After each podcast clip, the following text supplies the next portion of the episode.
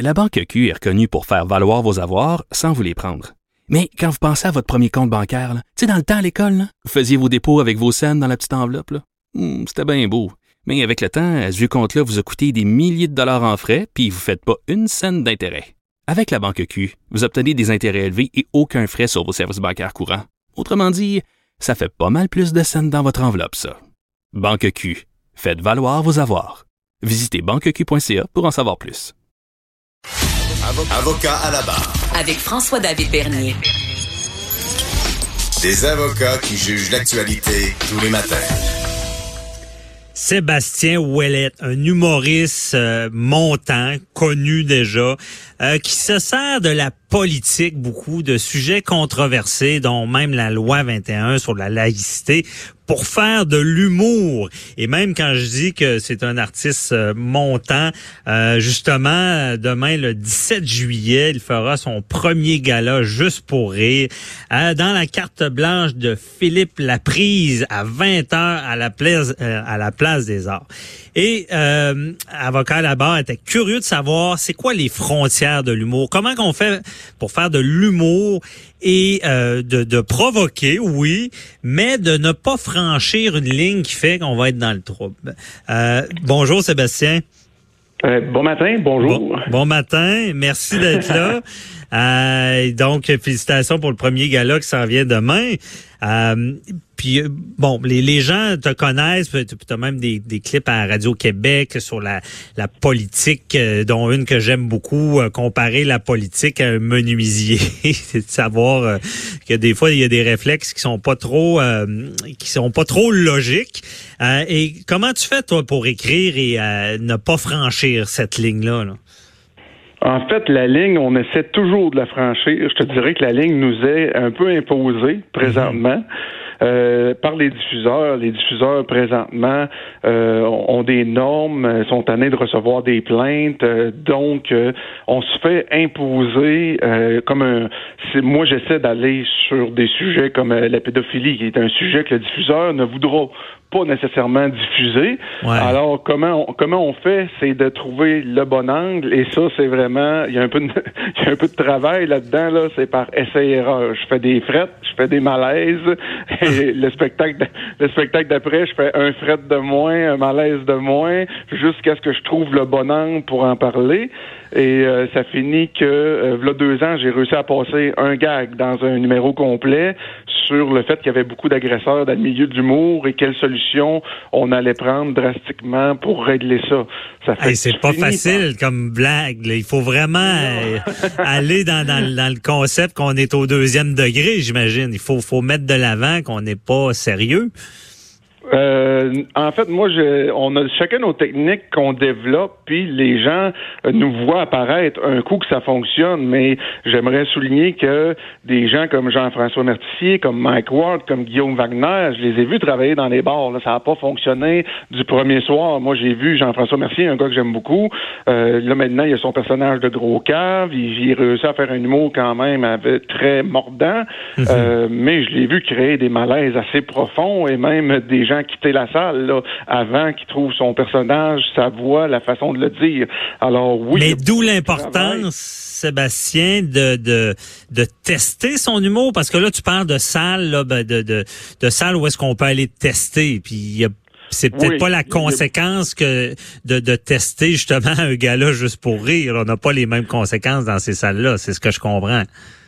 Oui, c'est ça, parce que demain, je m'en vais devant 3500 personnes. Je peux vous dire que tout ce que je vais dire à la virgule près, ça a été testé dans des endroits comme le Bordel Comedy Club, le Terminal Comedy Club à Montréal. Il y a beaucoup de petits clubs d'humour où on peut tester euh, nos lignes mhm. parce que euh, on en avait parlé en pré-entrevue, mais demain, c'est les médias et il y a pire que les médias qui peuvent me faire peur. Moi, c'est les réseaux sociaux présentement. Ah ouais. Parce que parce que ça part assez vite, une traînée de poudre sur les réseaux sociaux. Euh, euh, un tel parlait de ça, et là, ça s'enflamme. Et là, on a un procès public sur les réseaux sociaux avant même de se poser la question c'est quoi la vraie ligne, c'était quoi l'intention?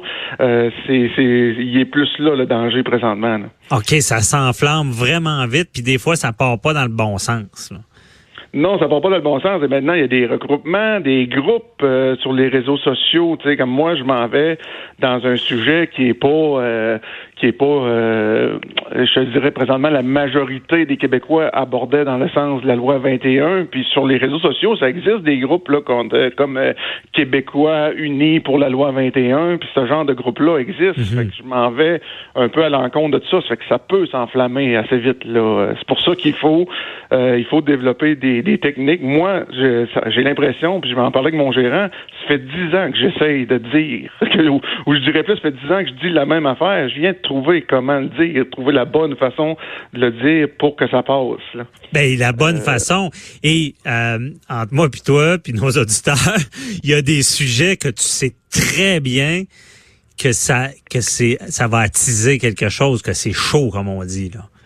Oui, on est conscient qu'il y a des sujets qu'on cherche le trouble un peu, mais mhm. il y a peut-être là l'excitation aussi.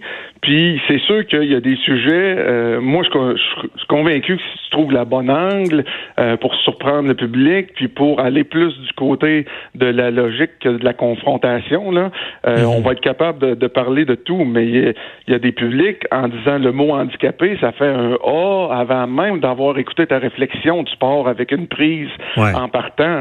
Donc oui, il y a des sujets beaucoup plus difficiles. Mais bien dit, puis je te pose la question directe, je pense que tu viens d'y répondre mais est-ce qu'en 2019, c'est vrai de dire qu'on peut parler de tout? On peut en parler de tout, je suis convaincu, mais pas n'importe où. Parce que ça, je tiens à souligner, j'ai un ami qui, dans son texte, euh, dernièrement, justement, je dirais pas le diffuseur, je dirais pas le, producteur, mais le mot fellation n'est plus diffusable. Et pourtant, on dit qu'il faut ramener les cours d'éducation dans nos écoles, qu'il faut éduquer nos enfants. Mais si tu dis un mot comme celui-là, ben là, on reçoit une plainte parce qu'il y a une madame à quelque part qui est obligée de lâcher Facebook puis d'expliquer les choses de la vie à son enfant. Puis ça, ça crée des problèmes dans sa vie qu'elle veut pas. Donc, elle appelle mhm. le diffuseur puis elle fait une plainte. Euh, donc, donc oui, on peut encore parler de, tout, mais je te dirais que les plateformes se réduisent euh, tranquillement. Ouais. Est-ce qu'en tant qu'humoriste, des fois, on dit je pourrais le dire, je suis en droit de le dire, mais j'ai pas envie de le dire pour ce que ça va créer comme, comme malaise. est-ce qu'on, est-ce qu'on intentionnellement on se retire des fois?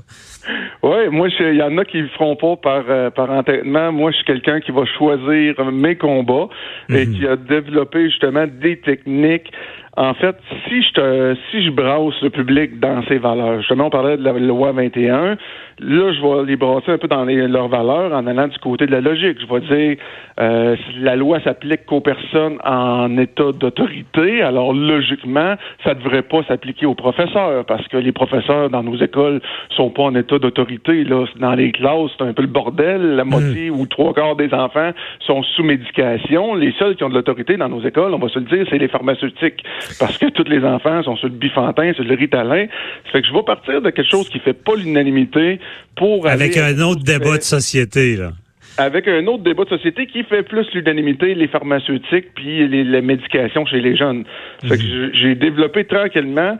Ça, tu vois, c'est un combat parce que je sais que si j'attaque la loi 21 de front, euh, ça passera pas. Mais si j'y vais du côté de, ben logiquement, si on parle de personnes en, position d'autorité, logiquement, les professeurs, ça fait longtemps que tu n'as pas été dans une école si tu penses qu'ils ont de l'autorité.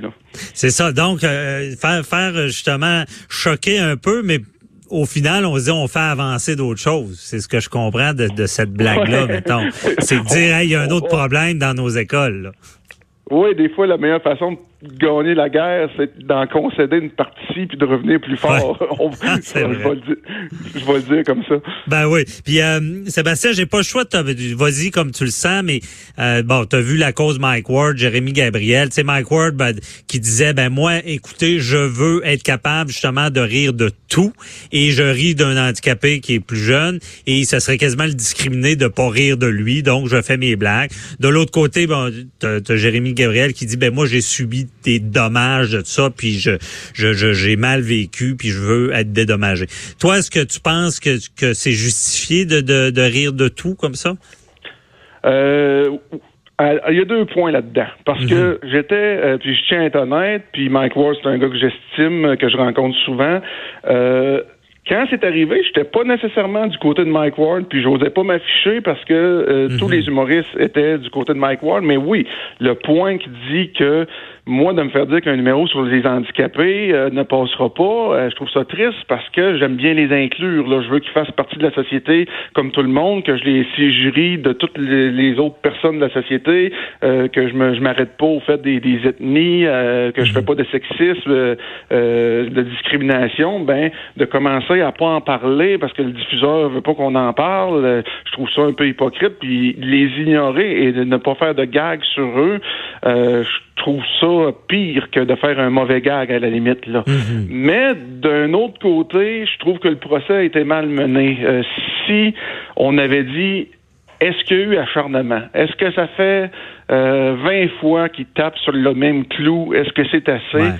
Sûrement, sûrement que vous m'auriez gagné parce que euh, je suis pour, on, on fait un bon gag, on règle une situation, puis Ouais. on a de l'imagination, on est capable d'aller sur autre chose. Puis là, je sais que je me mets dans l'eau chaude en, en disant ça. Non, mais ce que, ce que tu relèves, c'est qu'il y a un bon débat de société qui est pas fini. Puis je, je suis d'accord là-dessus. Moi, je, je le dirai jamais assez. Ce que je trouve dommage, c'est que, c'est, que ces deux personnes-là se soient pas parlé pour trouver des solutions concrètes pour que d'un côté et de l'autre, ça se règle. Mais là, on, on, on est polarisé pour arriver à, à- à- mettre peut-être des balises dans ce domaine-là.